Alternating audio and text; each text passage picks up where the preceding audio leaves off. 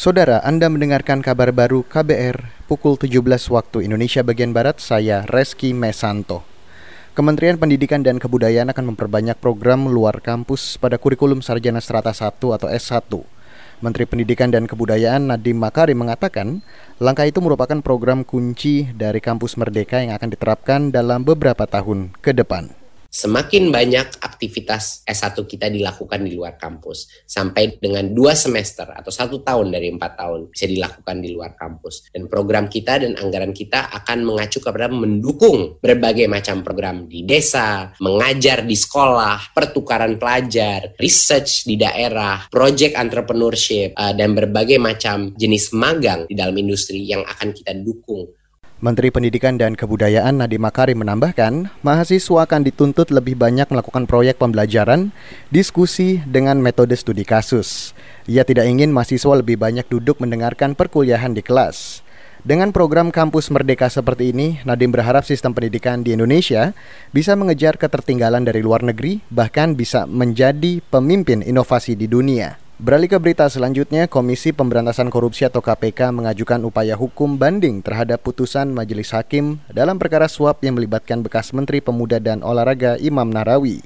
Juru bicara KPK Ali Fikri mengatakan, upaya banding dilakukan karena putusan hakim belum memenuhi rasa keadilan. Adapun mengenai alasan-alasan banding selengkapnya, tentu nanti JPU KPK akan uh, segera menyusun di dalam memori banding dan menyerahkannya ke Pengadilan Tinggi DKI Jakarta melalui Pengadilan Negeri Jakarta Pusat.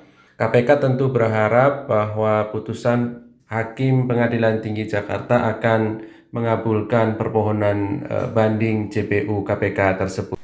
Itu tadi juru bicara KPK Ali Fikri.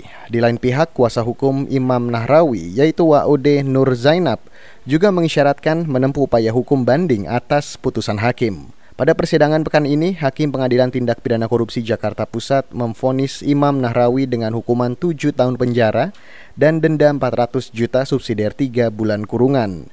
Imam Nahrawi juga mendapat hukuman pidana tambahan berupa membayar uang pengganti kepada negara sejumlah 18,1 miliar rupiah.